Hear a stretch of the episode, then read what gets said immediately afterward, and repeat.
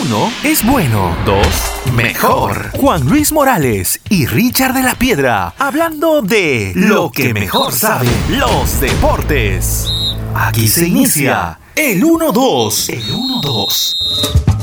Muy buenas noches amigos del 1-2, 20 de septiembre del año 2020, una nueva fecha, ¿no? La fecha 12 de la fase 1 de la Liga 1 Movistar que llega, que ha terminado, ¿no? Con muchos resultados, eh, con muchas sorpresas, muchas polémicas y que nos vamos a meter en breve, sobre todo el uso del estadio de San Marcos. Esto vamos a ir ahondando y desmenuzando un poco con Richard de la Piedra acerca de este escenario, ¿no? Que se entiende, que se puede jugar, que, o se puede dar de respiro a las canchas naturales, a los demás estadios, pero es polémico ya el uso del sintético del estadio de San Marcos. Obviamente, ¿no? No, no por el mal estado, sino por la diferencia, ¿no? En cuanto al material, un torneo que se hace cada día más competitivo, donde Universitario de Deportes está en lo más alto de la tabla. Una diferencia importante para el equipo de Ángel Comiso, que más allá de la gran diferencia, obviamente hay una parte crítica, ¿no? La parte física, eh, el plantel que cada, cada fecha cada vez que pase el campeonato se hace mucho, mucho más corto. Así que vamos a ver, va a terminar bien la fase 1. No creo que termine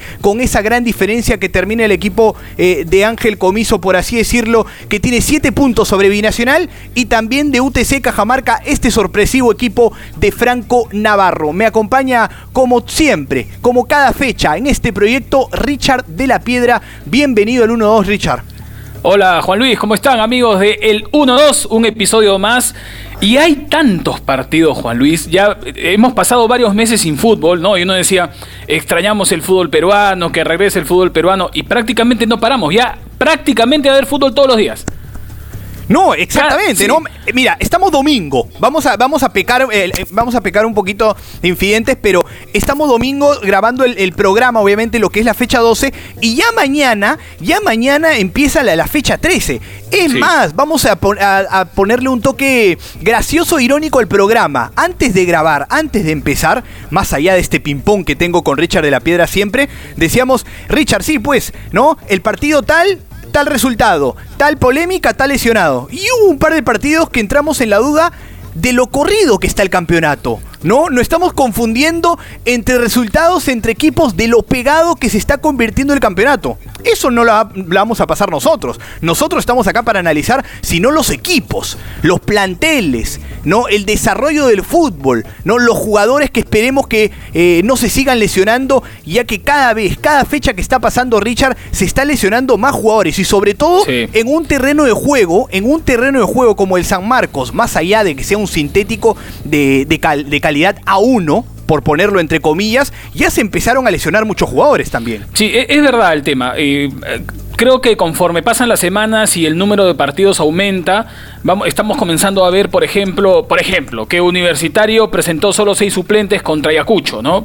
Que una baja de último momento por un tema de salud le impidió a Comiso o obligó a Comiso a hacer cambios en la estructura principal del equipo. Y el tema de la cancha es un tema, a mí no me gusta el sintético, creo que al futbolista menos, pero creo que si no se da aire a las canchas principales de Lima, donde se desarrolla el campeonato, estamos hablando que prácticamente en un mes vamos a tener canchas destrozadas por el uso continuo de, fútbol.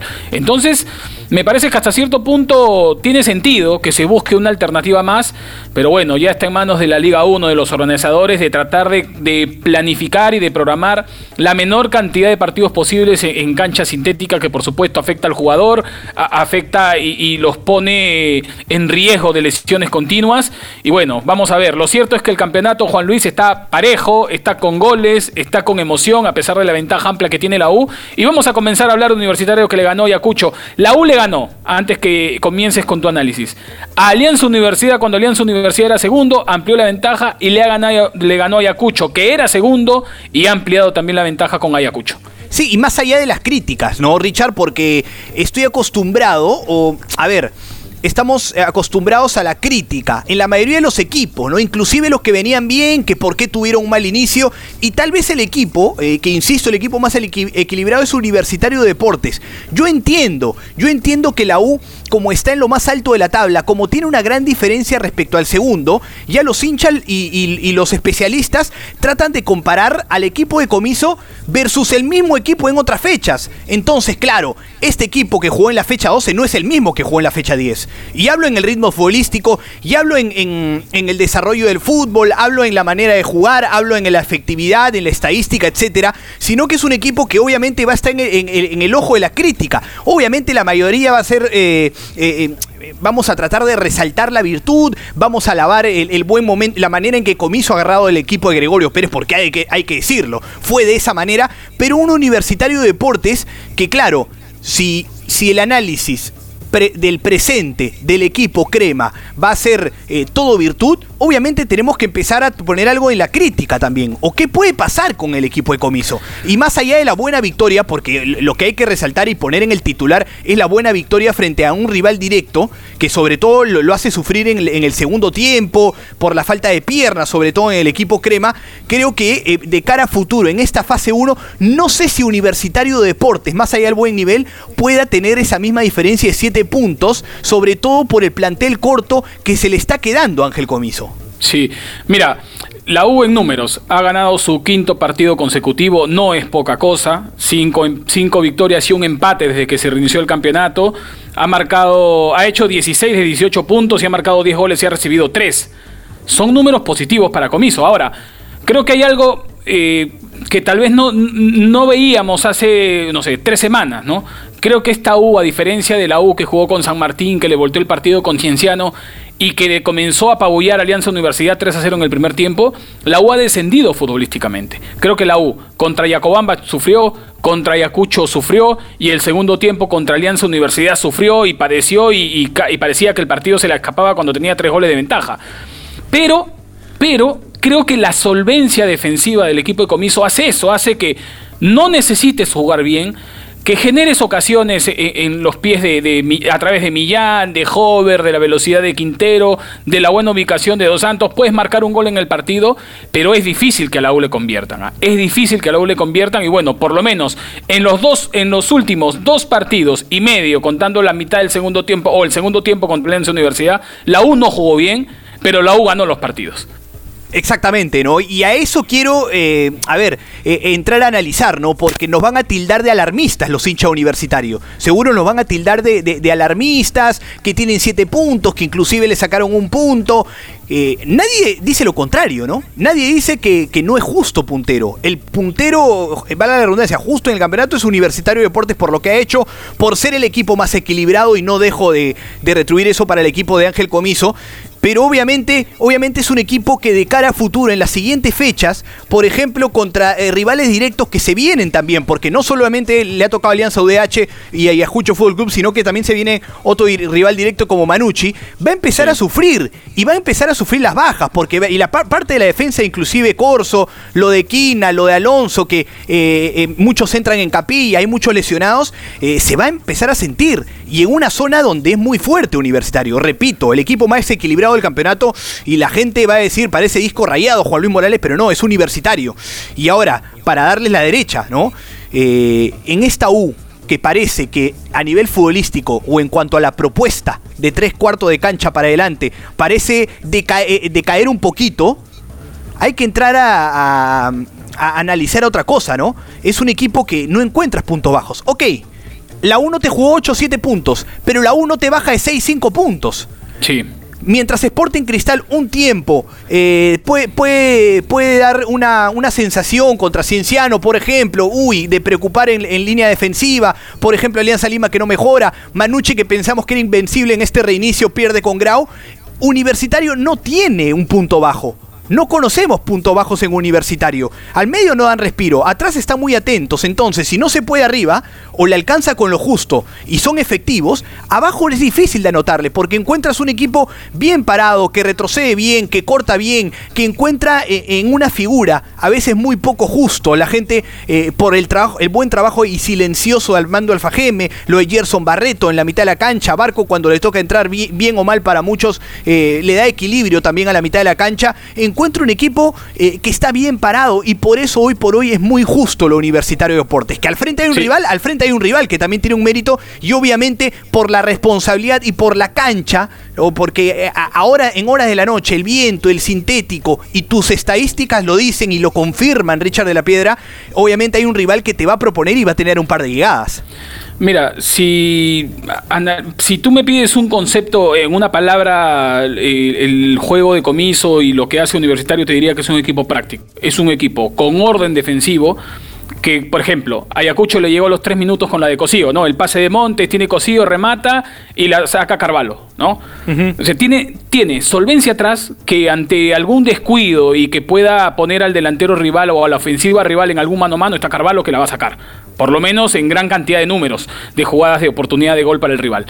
Eh, en el medio campo no se complica la vida. Cuando Alfajeme, que esta vez le tocó volver, juega junto a Barreto, vemos eh, que, que, son volantes de marca para cualquier equipo. Cuando no está alguno de ellos, está Barco, que no solamente tiene la, marca, sino que tiene también la, agresividad en los pases, el despliegue.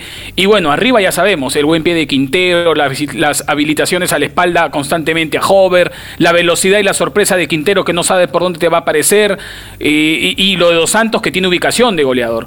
Creo que la U, la ventaja de tener siete puntos cuando restan nueve fechas, o perdón, siete fechas para que acabe el campeonato, es que la U podría tropezar, ¿ah? podría tropezar con Manucci, con Grau, con Muni, que son los tres partidos que le vienen a Universitario, podría tropezar incluso esos tres partidos y probablemente siga siendo puntero cuando le lleguen los tres partidos decisivos para mí. Hoy, UTC en la 16, Binacional en la fecha 17 y Sporting Cristal en la fecha 18. ¿Eso qué se llama? Hacer el colchón, eh, que tu rendimiento te comience a sostener y a dar eh, respiro para lo que viene. Y mientras que otros equipos les va a pasar que van a estar afectados por la continuidad de partidos, por las bajas por lesiones, por la baja por cansancio físico, por la baja por temas de salud, la U le va a pasar lo mismo probablemente, pero va a tener un gol importante de puntos, Juan Luis. Exactamente, ¿no? Y ahí sale a relucir el análisis que hacemos en las fechas anteriores, en los capítulos anteriores respecto al reinicio del torneo y más allá de bueno que tienen algunos equipos, pero que lamentablemente en esta fase 1 dejan ir puntos y dejan, y dejan, ir tal vez un torneo entero por el mal inicio del mismo. El colchón lo tiene la U, el, equilibrio lo tiene Universitario y, para, para, agregar más algo del equipo de Ángel Comiso dentro de este análisis, es un equipo que hace lo que te pide el partido también. No es un equipo que si va a empezar a, proponer como los primeros minutos lo va a hacer, porque tiene hombres fuertes como Quintero, como Hover, como Jonathan Dos Santos y Millán eh, de cara al gol. Llegadas pueden tener con la subida de los laterales, siendo un equipo eh, que, agrupa bien para atacar, eh, que no tiene problemas en, pisarle o pasar la línea o llegar a la, raya final con muchos hombres, teniendo en, que, teniendo en cuenta perdón, que retrocede de la mejor manera. Pero es un equipo que te hace lo que te pide el partido. ¿No? Si es un equipo que se empieza a cansar porque no es lo que quiere obviamente Ángel Comiso, que se puede molestar, pero sale a, tapar, sale a cortar, sale a agrupar eh, a la hora de retroceder, lo va a hacer y lo está haciendo bien. Que preocupe, claro, acá lo que preocupa no es que Universitario eh, haya ganado, sino que Universitario sea tan, tan distinto al, Universitario de hace dos fechas, de hace tres fechas, que la diferencia o la tranquilidad...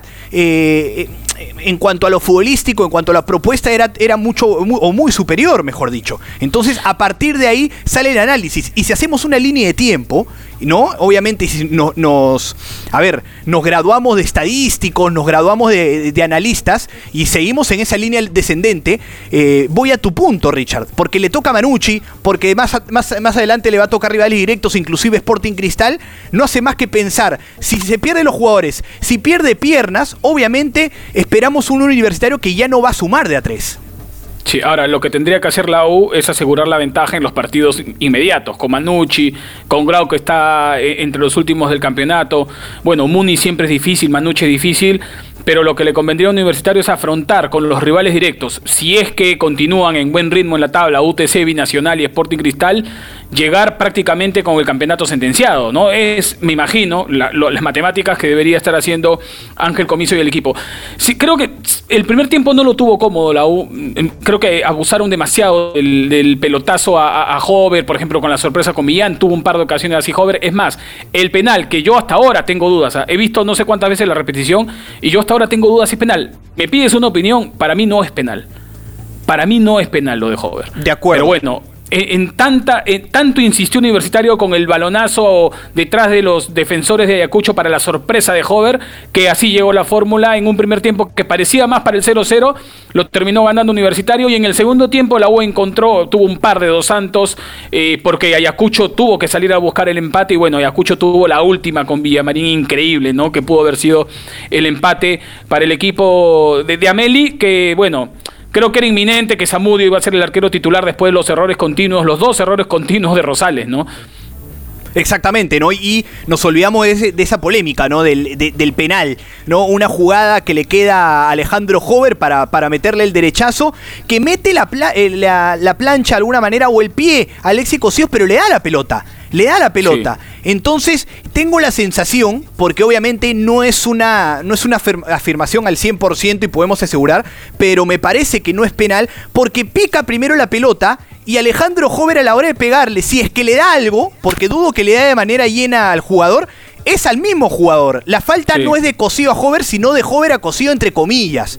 O sea, si hay una pierna que le da a la otra, es la del jugador de Universitario al jugador de Ayacucho Fútbol Club. Entonces, ahí viene la polémica. Pero en el, en el desarrollo del partido, me parece, por ejemplo, si hablábamos o, criticábamos a Universitario en Ayacucho Fútbol Club en el primer tiempo, cuando el partido de alguna manera lo tenías para alargarlo un poco, se empieza a meter un poquito eh, el, equipo, el equipo de Gerardo Ameli. Eso también, obviamente, no quiero decir que es defecto de Ayacucho, sino que hay un mérito universitario, ¿no? Y a eso quería llegar con la frase, el, eh, la U hace lo que el partido pide y en la circunstancia que requiere y en un campeonato que sabe que no va a poder proponer los 90 minutos por el estado físico, por, lo, por la diferencia que hay entre cada partido, por el plantel muy corto de jugadores que tiene, mientras acelere 40 minutos, 30 minutos, sea efectivo de cara al gol y después, mejor aún, efectivo en su propio arco, va a conseguir cosas importantes el equipo de comiso.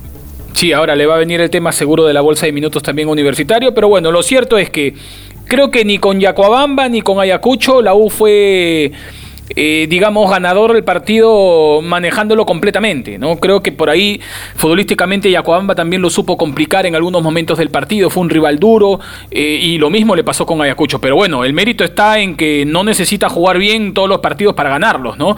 Cuando hay equipos que necesitan jugar bien para ganar un partido. La U no necesita este, jugar bien para ganar un partido y bueno, creo que ahí está la explicación de por qué el invicto durante la pandemia de universitario y las cinco victorias consecutivas. Es más, repito, los últimos dos partidos sin haber recibido gol. Y a eso vamos a pasar. Si hay equipos que necesitan o que no tienen problema de tener o no la pelota como Universitario Deportes, no vamos a la vereda al frente. Y al equipo que está en crisis, ¿no? Alianza Lima, Alianza Lima, ¿quién diría con este plantel, si tú pensabas antes del reinicio del torneo, en este, con este plantel, con este nuevo entrenador, con lo que ha invertido el cuadro blanquiazul, se encuentra en el puesto 13 con 14 puntos, empatado con el que está en puesto 14 y 15, ¿no? Para ser más exactos. Exactamente. La mitad de puntos de la U. Exactamente, en una crisis futbolística, en una crisis institucional y obviamente que lo lleva al torneo internacional, ¿no? Ya no, no, lo, alcanzamos a, o no llegamos a conversar, pero el, partido que, que, no pudo sacar adelante Alianza Lima en tierras venezolanas contra Estudiante Mérida, ¿no? Increíble. Yo, y, y te da la sensación, ¿no? Alianza Lima termina por perder el partido no en el empate, ni siquiera cuando voltean el partido en el penal. Vinieron los fantasmas del fútbol peruano, ¿no? Eso que nos afecta en, la, cabecita, eso que las fantasmas de lo, que no podemos aguantar con la pelota, que nos van a empatar, que nos van a voltear el partido, y eso pasó. Y vino en el descuento. Y en un momento, y en un momento que venía, entre comillas, bien Alianza Lima, porque Alianza Lima le toma la mano al partido. Eh, a ver, por lo menos usa la variable factor sorpresa que pedía Mario Salas, o soltarla un poquito más rápido. Así vienen los dos goles, uno de penal y el golazo de Yosinho Hervé, pero un momento que no imaginabas, que no imaginabas que el cuadro, que el cuadro venezolano iba a lograr el descuento, lo logra. Entonces vienen los fantasmas en un momento que tú pensabas que ibas a sacar adelante el partido y todo se viene abajo. No es la gran excusa, ¿no? Porque claro, si vamos a hablar de los fantasmas tendríamos que analizar solamente un partido. Y la, la crisis de Alianza Lima vienen en una cantidad de partidos importantes. No logra una victoria eh, desde hace meses. Meses desde de febrero. Desde febrero Alianza Lima. ¿no? Los tres puntos contra Binacional eh, fueron eh, otorgados por, por la comisión, ¿no? frente a Binacional al fin y al cabo, pero no se logró dentro de la cancha. Entonces desde la, fecha 5 contra Muni. Exactamente. Desde la fecha 5 contra Muni. Y obviamente esperamos un partido yo te digo, ya no es para seguir, o, era para seguir criticando a Alianza, sino me parecía que Alianza Lima, eh, para hablarle un poco al hincha, a mí no me parecía sorpresa si es que Alianza no ganaba el partido de ayer. Tenía la obligación, sí. Alianza Lima como equipo grande tiene la obligación de ganar. Pero que Alianza Lima, por lo menos el día de ayer, Richard, vamos a empezar a criticar, no, no es que estemos salvando a Alianza Lima, pero si Alianza Lima replica o sigue sosteniendo el primer tiempo que tuvo el día de ayer frente, frente al equipo, al duro equipo de Sport Huancayo, obviamente puede mejorar, ¿no? Porque vimos un equipo eh, con juego rápido, con mucha movilidad y siempre con una opción de pase. Eso es lo que conversamos, Richard, que siempre buscaba Mario Salas, ¿no? Un, un cornejo muy claro, un equipo que tenía muchas, muchas alternativas de, de, tres cuartos de cancha para adelante, pero que obviamente con la expulsión y al ser una, un planteamiento que todavía no le toma la mano, no iba a sostenerlo a lo largo del tiempo. Pero por lo menos, a diferencia de la fecha pasada, a diferencia del partido de Copa, Alianza Lima, si es que ese va a ser el rumbo, va a ser bueno. Ahora, ahí tenemos que meternos al otro lado. Eh, Alianza Lima, y, digo nuevamente al hincha de Alianza Lima, eh, no espere que Alianza juegue así todas las fechas. Ha encontrado un técnico que te juega de manera A y que tiene que cambiar la mentalidad del jugador de Alianza Lima que venía jugando eh, de manera Z, con jugadores que ni siquiera él mismo pidió y con un fondo blanqueazul y una dirección deportiva que no ha sido coherente en cuanto a la elección de jugadores, en cuanto a la a la, a ver, a la gestión del club a nivel deportivo y obviamente todo eso tiene en los hombros el equipo de Mario Salas. Sí, a ver, si hago un análisis rápido del partido de mitad de semana por Copa, y creo que el primer tiempo lo sufrió Alianza, lo sufrió Alianza, y a mí me sorprendió tomando en cuenta que el rival del frente no jugaba hace muchos meses, o sea, no jugaba hace muchos meses, no, no es que no ganaba un partido, no jugaba hace muchos meses. Eh, creo que mejoró muchísimo en el segundo tiempo, sobre todo por la individualidad de Arrué con el penal que genera él y con el golazo que, de una pinturaza que le sale a, a en el 2 a 0. Después sostengo lo que dices, ¿no? Eh, los fantasmas típicos de los equipos peruanos, que cuando está 2 a 0 te meten el descuento y, y, el, y la la concentración se te va. Pero yo sí creo que de, todos los partidos de Alianza ese es el partido donde le encuentro más responsabilidad a Mario Salas, ¿no? Los cambios de Salas, por ejemplo, ¿no? Eh, sacó a sus dos mejores hombres de la cancha, Cruzado, a Rue, y creo que esto también generó que, el, el resultado se le complicara. ¿Qué hablar del partido entre Huancayo y Alianza? Muchísimos cambios. Eh, eh, me, queda clarísimo que hoy la prioridad para Alianza es sostener la Copa Libertadores hasta donde puedan eh, lucharla con vida. Les viene un partido el miércoles importante con Racing Club y en el medio tenías a Huancayo y a, Vallejo, el, a Huancayo el sábado y a Vallejo el lunes. Y por eso es que se explica que solamente Salazar y Bayón, dos titulares del partido de Copa y después nueve cambios, ¿no? Nueve cambios. Tanto así que Rivadeneira tapa por primera vez como titular en Leira Salas y que Caro recién jugó su primer partido en el año en Alianza. Entonces, la urgencia de Alianza en la Liga 1 creo que por ahora está disipada por la urgencia que tiene Alianza en la Copa Libertadores. En funcionamiento, eh, creo que le dio mucho más movilidad la, la, sangre joven en Alianza, lo de Cornejo, lo de Aguilar eh, más adelantado, lo de Cabero, con Bayón, que para mí es el mejor refuerzo de Alianza, el más regular de, la temporada. Y creo que Ascuez ha jugado el mejor partido de las últimas semanas en, Alianza Lima. O, el más afín a Mario Salas, y ahí se quería eh, meternos lleno, ¿no? ¿Cómo te darás cuenta o cómo te das cuenta de la incoherencia en cuanto a las contrataciones de principio de año? Y, cómo, cómo, lo demuestra Mario Salas, que la mejor versión de Alianza Lima en el año, la mejor versión de, Alianza Lima eh, en el año, es casi con suplentes.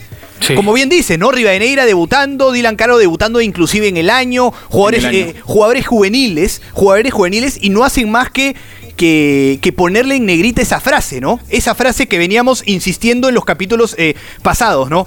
Antes de comprar o antes de insistir en el nombre, porque Alianza compró ¿no? Eh, a nivel mediático, pensando en el nombre, en, esos jugadores que, que, tal vez si hablamos bien era hace un par de años, jugadores que venían lesionados.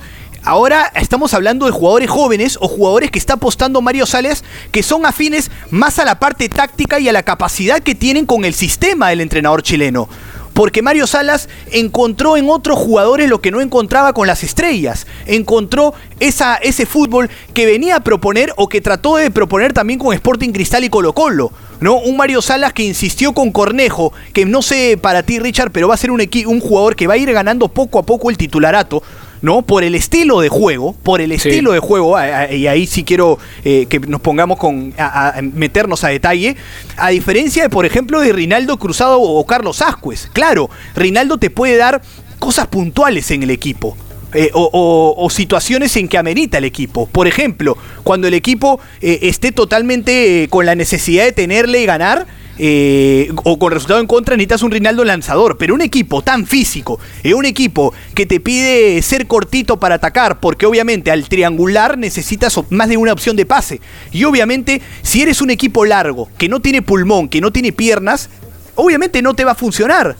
Entonces Alianza Lima y Mario Salas está encontrando una vía que no había encontrado con los jugadores que se había puesto en el, en el periódico, ¿no? En, el titular, ¿no? Por así decirlo, con los que había contratado, sino con los juveniles, con los chicos, y eso es una buena noticia. Y eso a la vez es un jalón de orejas también para el Fondo Blanquiazul. Sí, y creo que los dos coincidimos en que los principales responsables del momento Alianza son los del Fondo Blanquiazul, se equivocaron y mal.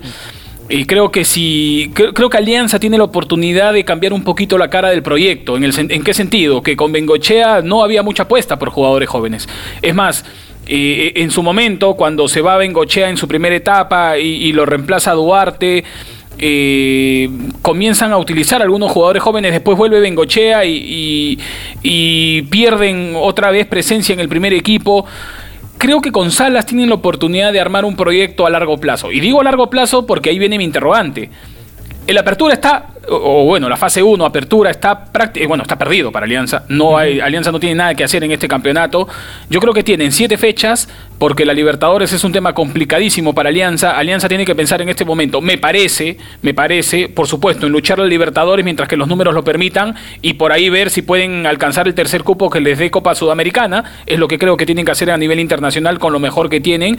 Y paralelamente en esas siete jornadas que restan de la apertura, tienen la obligación de sumar puntos, de sumar puntos, porque en la fase 2, Juan Luis, solamente van a ser nueve partidos.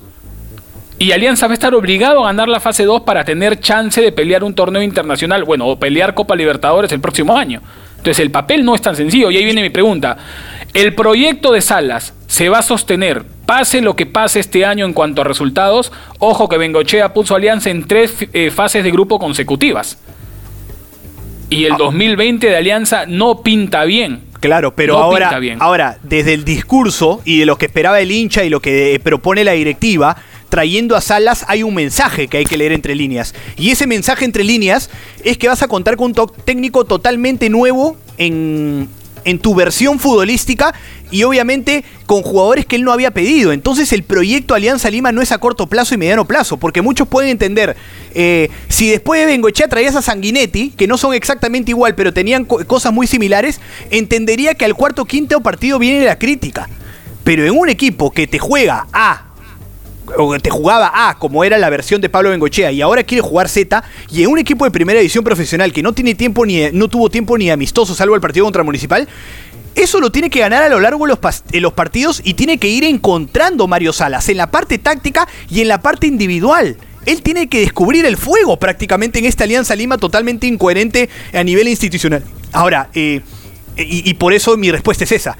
Si en tu discurso estabas o apostabas por Mario Salas, que es algo diferente, tendrías que mantenerlo. Claro, es muy fácil eh, decir, traigo un juego como Pablo Benguechea, vas a asegurar el torneo internacional, pero vas a llegar a, o no vas a superar la misma valla que, que de alguna manera te detenía, ¿no? Porque Alianza era campeón, era subcampeón, pero el gran debe también de Alianza Lima, de muchos equipos, más allá que es una obligación ser campeón en los grandes, es también tener un, una buen, un buen torneo eh, internacional, en este caso la Copa Libertadores, que es un ingreso eh, también económico, pero también con una necesidad de resultados para el fútbol eh, eh, peruano. Ahora, tú dijiste, Alianza tiene la obligación de ganar. Pero ¿en qué contexto o en qué momento te hago la pregunta, Richard? Si Alianza, ok, perdió contra Estudiantes, empató con Huancayo, ¿qué equipo vas a sacar eh, contra la Universidad César Vallejo teniendo en cuenta que tienes que guardar prácticamente todo frente a Racing? ¿Tú obligarías o insistirías o te parecería totalmente necesario u obligatorio que Alianza Lima le tenga que ganar a Vallejo? Lo que, es que yo lo, cuando te, hablo de la obligación de Alianza en ganar, es que si Alianza no gana el otro torneo, si Alianza no gana el otro torneo, va a tener que apelar al acumulado. Ah, totalmente de acuerdo. No, Alianza tiene que apostar, a ver, Alianza tiene que apostar en, eh, para la fase 2, ¿está de acuerdo? Sí. Y y en ese mediano plazo que obviamente el hincha blanqueazul está cruzando los dedos. Pero el hincha Alianza, y eh, como los hinchas de muchos clubes, lamentablemente, y lo lees en las redes sociales, en el Twitter, y, obviamente lo siguen declarando y siguen eh, mortificados, cada partido que pasa tratan de, de jalarle la oreja no solamente a la cabeza del equipo, sino también al comando técnico. Alianza ¿Hasta qué punto? Sabiendo que obviamente no va a sumar contra la Vallejo. Exactamente, pero yo dudo, lamentablemente. Ah, mira, así como pude rescatar buenas cosas contra el Huancayo en el primer tiempo, yo dudo por cómo viene la Universidad César Vallejo y por cómo viene Alianza Lima y por la necesidad de guardar jugadores contra Racing, que vaya a sacar no solo tres puntos, inclusive un punto el día lunes. Sí, mira, yo, yo con Huancayo creo que Alianza, no sé si estoy exagerando, pero creo que esta alianza, a mí me gusta más esta alianza. Eh, tomando en cuenta a, los jugadores de mucha experiencia y que eh, la gente tiene mucha expectativa y que al final tú los ves y parece más que te decepciona que te agradan, ¿no? Cuando hay jugadores jóvenes creo que eh, por más errores que puedan cometer por la propiedad, eh, tú crees que, finalmente te termina agradando la propuesta de Alianza. A mí me agrada la propuesta de Alianza. Ahora, quedarte con 10 hombres a los 30 minutos, bueno, de ahí viene la compensación increíble, la, expulsión de Ángeles, que para mí no era. No era. Eh, pero bueno, primero la expulsión de Caro, eh, me hizo recordar un poquito a lo que le había pasado a Alianza contra Cusco, que se ve expulsado casi cerca a los 30 minutos Luis Ramírez también, y Alianza termina empatando el partido. Cuando ya estás con 10 hombres, prácticamente dices, bueno, a perder el partido vamos a empatarlo, ¿no?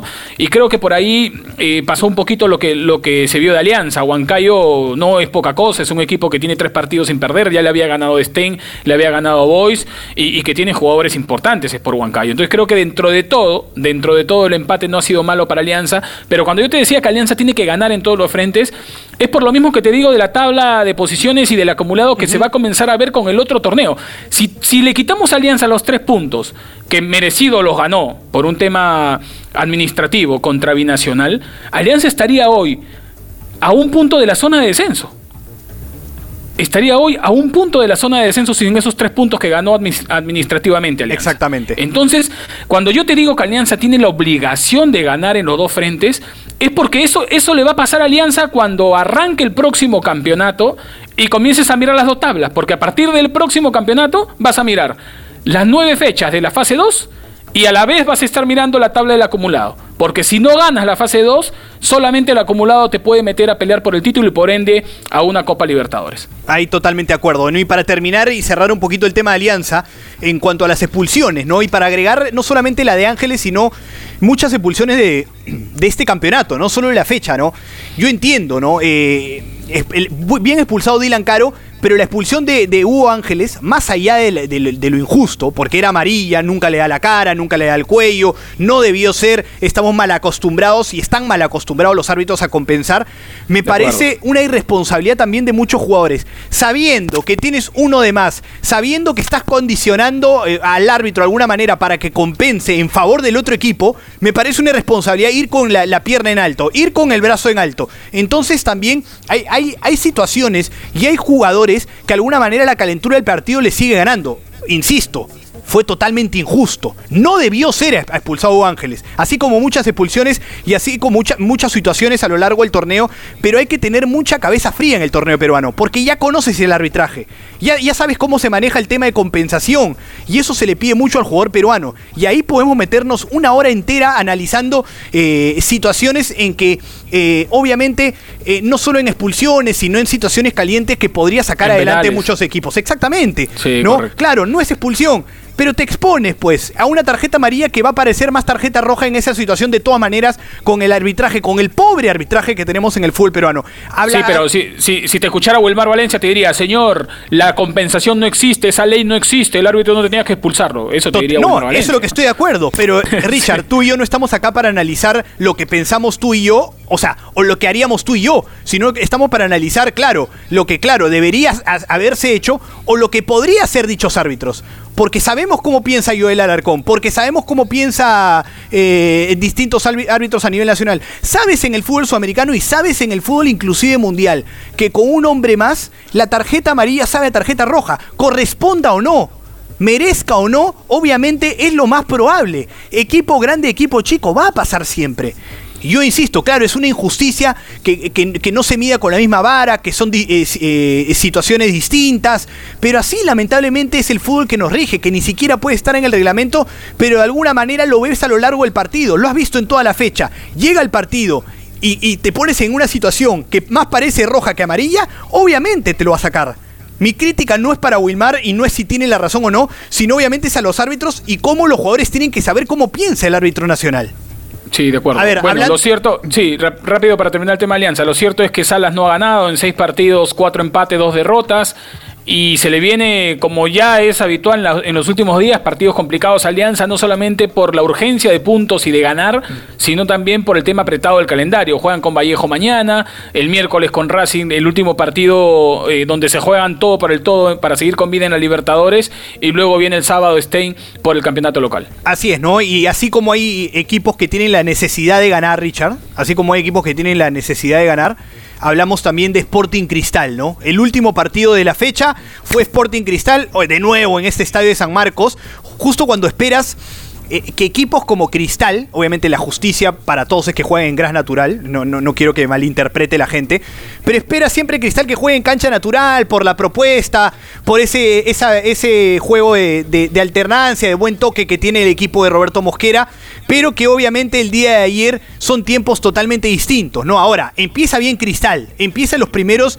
minutos asfixiando, por así decirlo, ¿no? Si hablábamos de Sporting Cristal, eh, eh, Richard, que alternaba bien con los del medio, que tenía amplitud, que tenía ritmo, que tenía muchas alternativas eh, eh, de la mitad de la cancha para adelante. Con, ayer con Jorge Cazulo, teniéndolo en la primera línea, gana algo más, ¿no? Gana el factor sorpresa. ¿no? Ese jugador que te rompe líneas, eh, que muchos pueden decir, hay muchos jugadores que lo hacen, sí, claro, pero es una, de una forma más orgánica, más natural lo de Cazulo, y es un mérito propio, diría yo.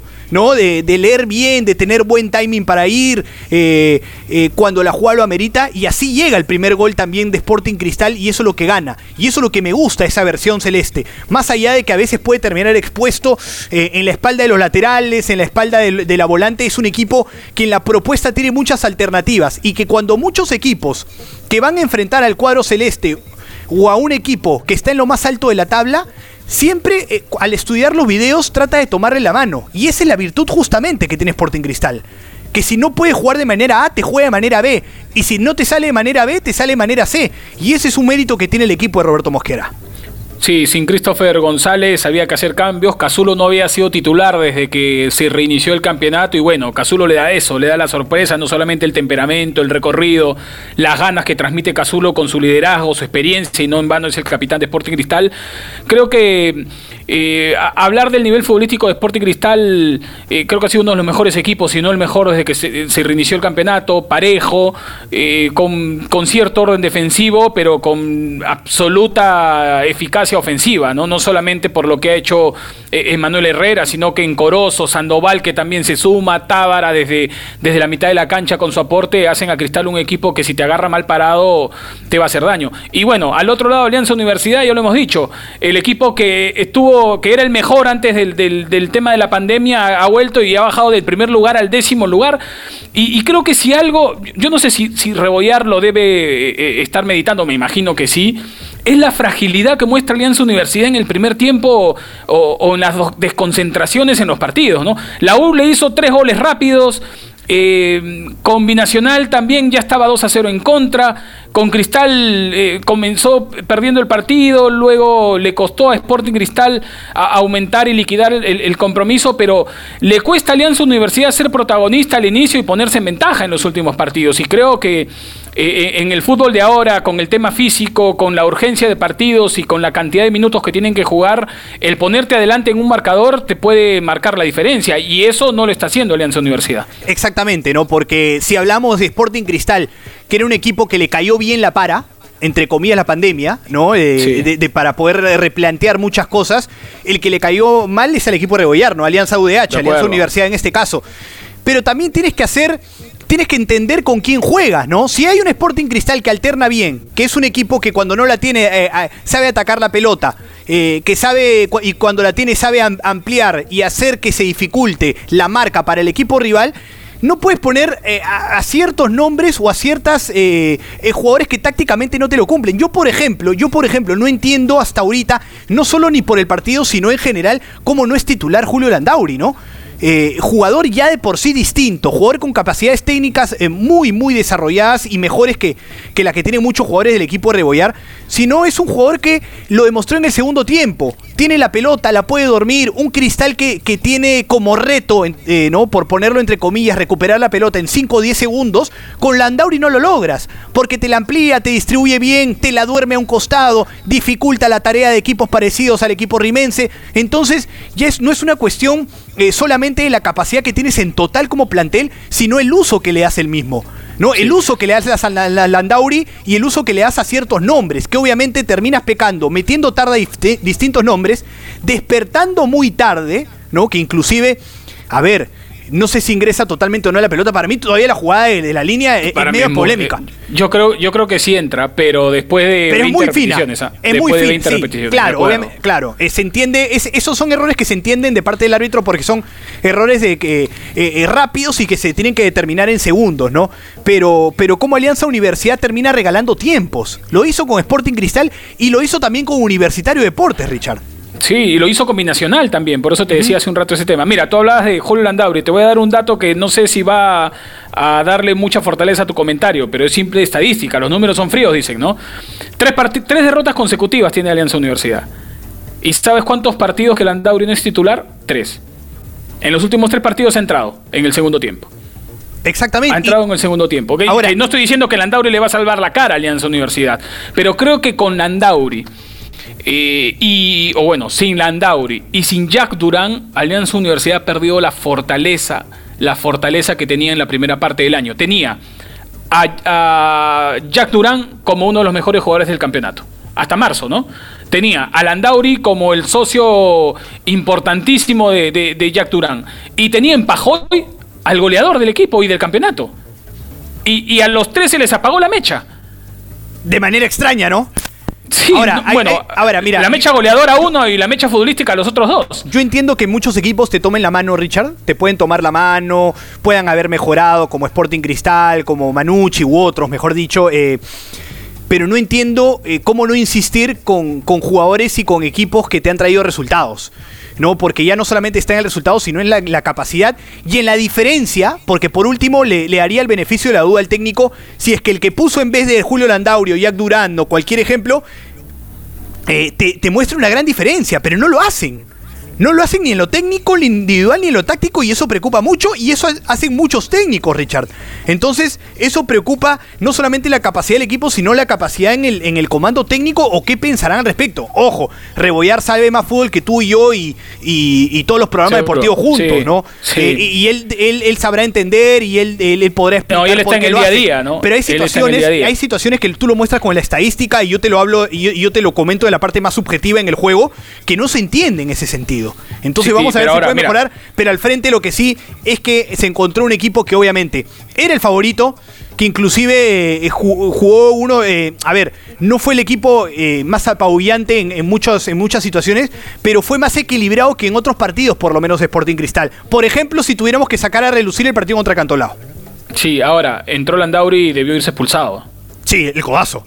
El, sí, a Marchán, debió irse expulsado Landauri. Pero bueno, yo creo que eso habla un poco del momento de incertidumbre que vive eh, Alianza Universidad, que insisto, del primer lugar bajó al décimo lugar. Y, quería, para cerrar el tema de Sporting Cristal, por lo menos de mi parte, eh, saludar la, decisión que siempre toma Sporting Cristal. La disciplina delante de todo.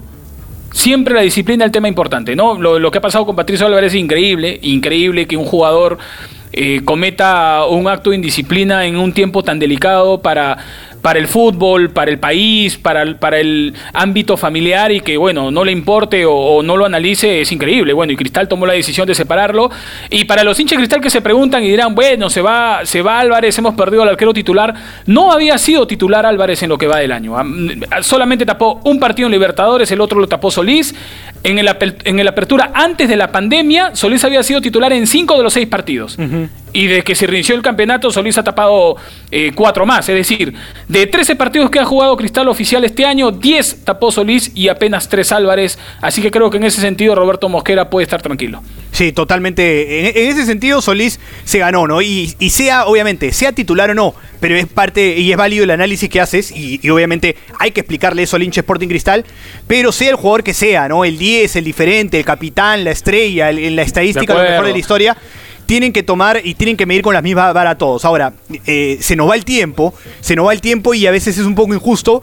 Eh, y quien les habla, Juan Luis Morales en este caso, que predica todas las fechas y todos los capítulos y tú, y tú eres testigo, Richard, que en este torneo tan competitivo es un poco injusto que no hable todo, ¿no? En este torneo que te vendo como el más parejo en, muchos años, pero obviamente eh, hablamos de los partidos eh, más resaltantes. Eh, obviamente queda un poquito hablarlo de Sport Boy el Callao que sigue en la crisis, pero pero sería injusto no hablar, por ejemplo, de la César Vallejo si vamos a hablar de Sport Boy del Callao, ¿no? lo, de, lo del equipo de Chemo del Solar, ya sea los nombres que nos encanta decir, ¿no? Lo de Vélez, lo de Cedrón, lo de Raciel García, lo de Jorlis Mena. pero es un equipo, es un equipo que el gol, yo lo dije el otro día, ¿no?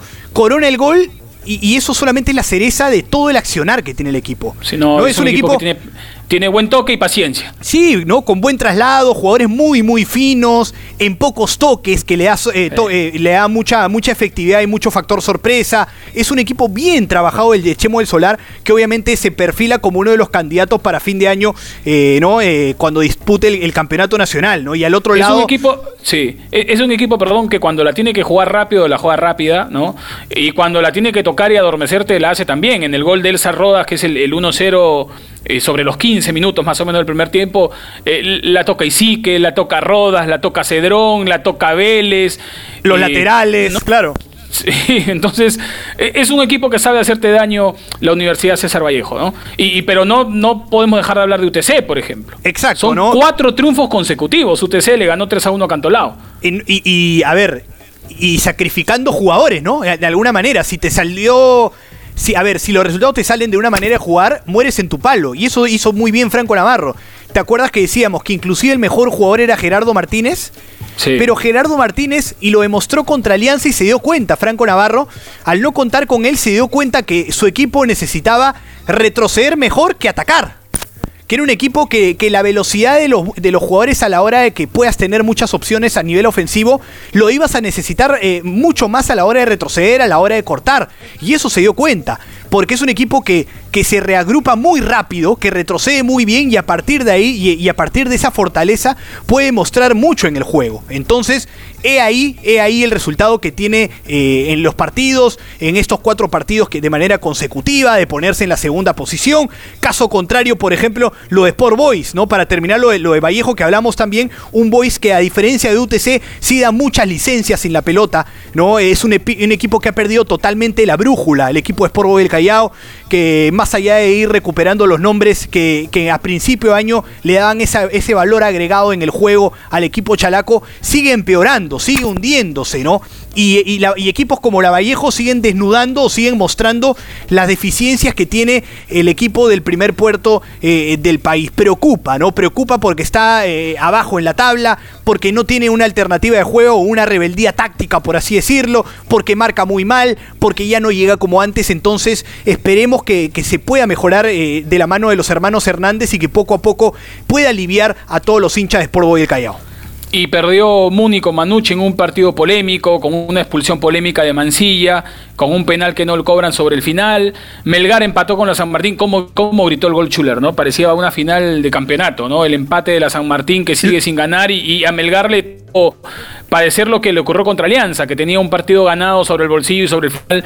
Las desconcentraciones dejaron que, o permitieron que una vez más, empató Stein contra el Grau y Binacional, que es un equipo también que está metido en Copa, le ganó 2 a 1 a Yacuabamba, Juan Luis, y el partido de Cienciano que lo ganaba 3 a 0 y terminó ganándole 3 a 2 a Cusco. Pero siendo equipos duros, ¿no? Siendo equipos duros y como bien dice Richard, resaltándolos y, sin dejar de mencionar, ¿no? Lo de Municipal, afectado por la expulsión y por el penal no cobrado, porque hay que decirlo, pero eso nos hace olvidar a veces de quitarle mérito al, al rival, ¿no? De quitarle mérito a Manucci, que siempre es un equipo que está bien parado ¿no? Que, que, encontró en Patricio eh, Arce perdón, eh, un jugador que eh, en buen estado, con, con, laterales que suben bien y regresan bien, que es un equipo muy compacto, de los equipos más compactos a lo largo del campeonato.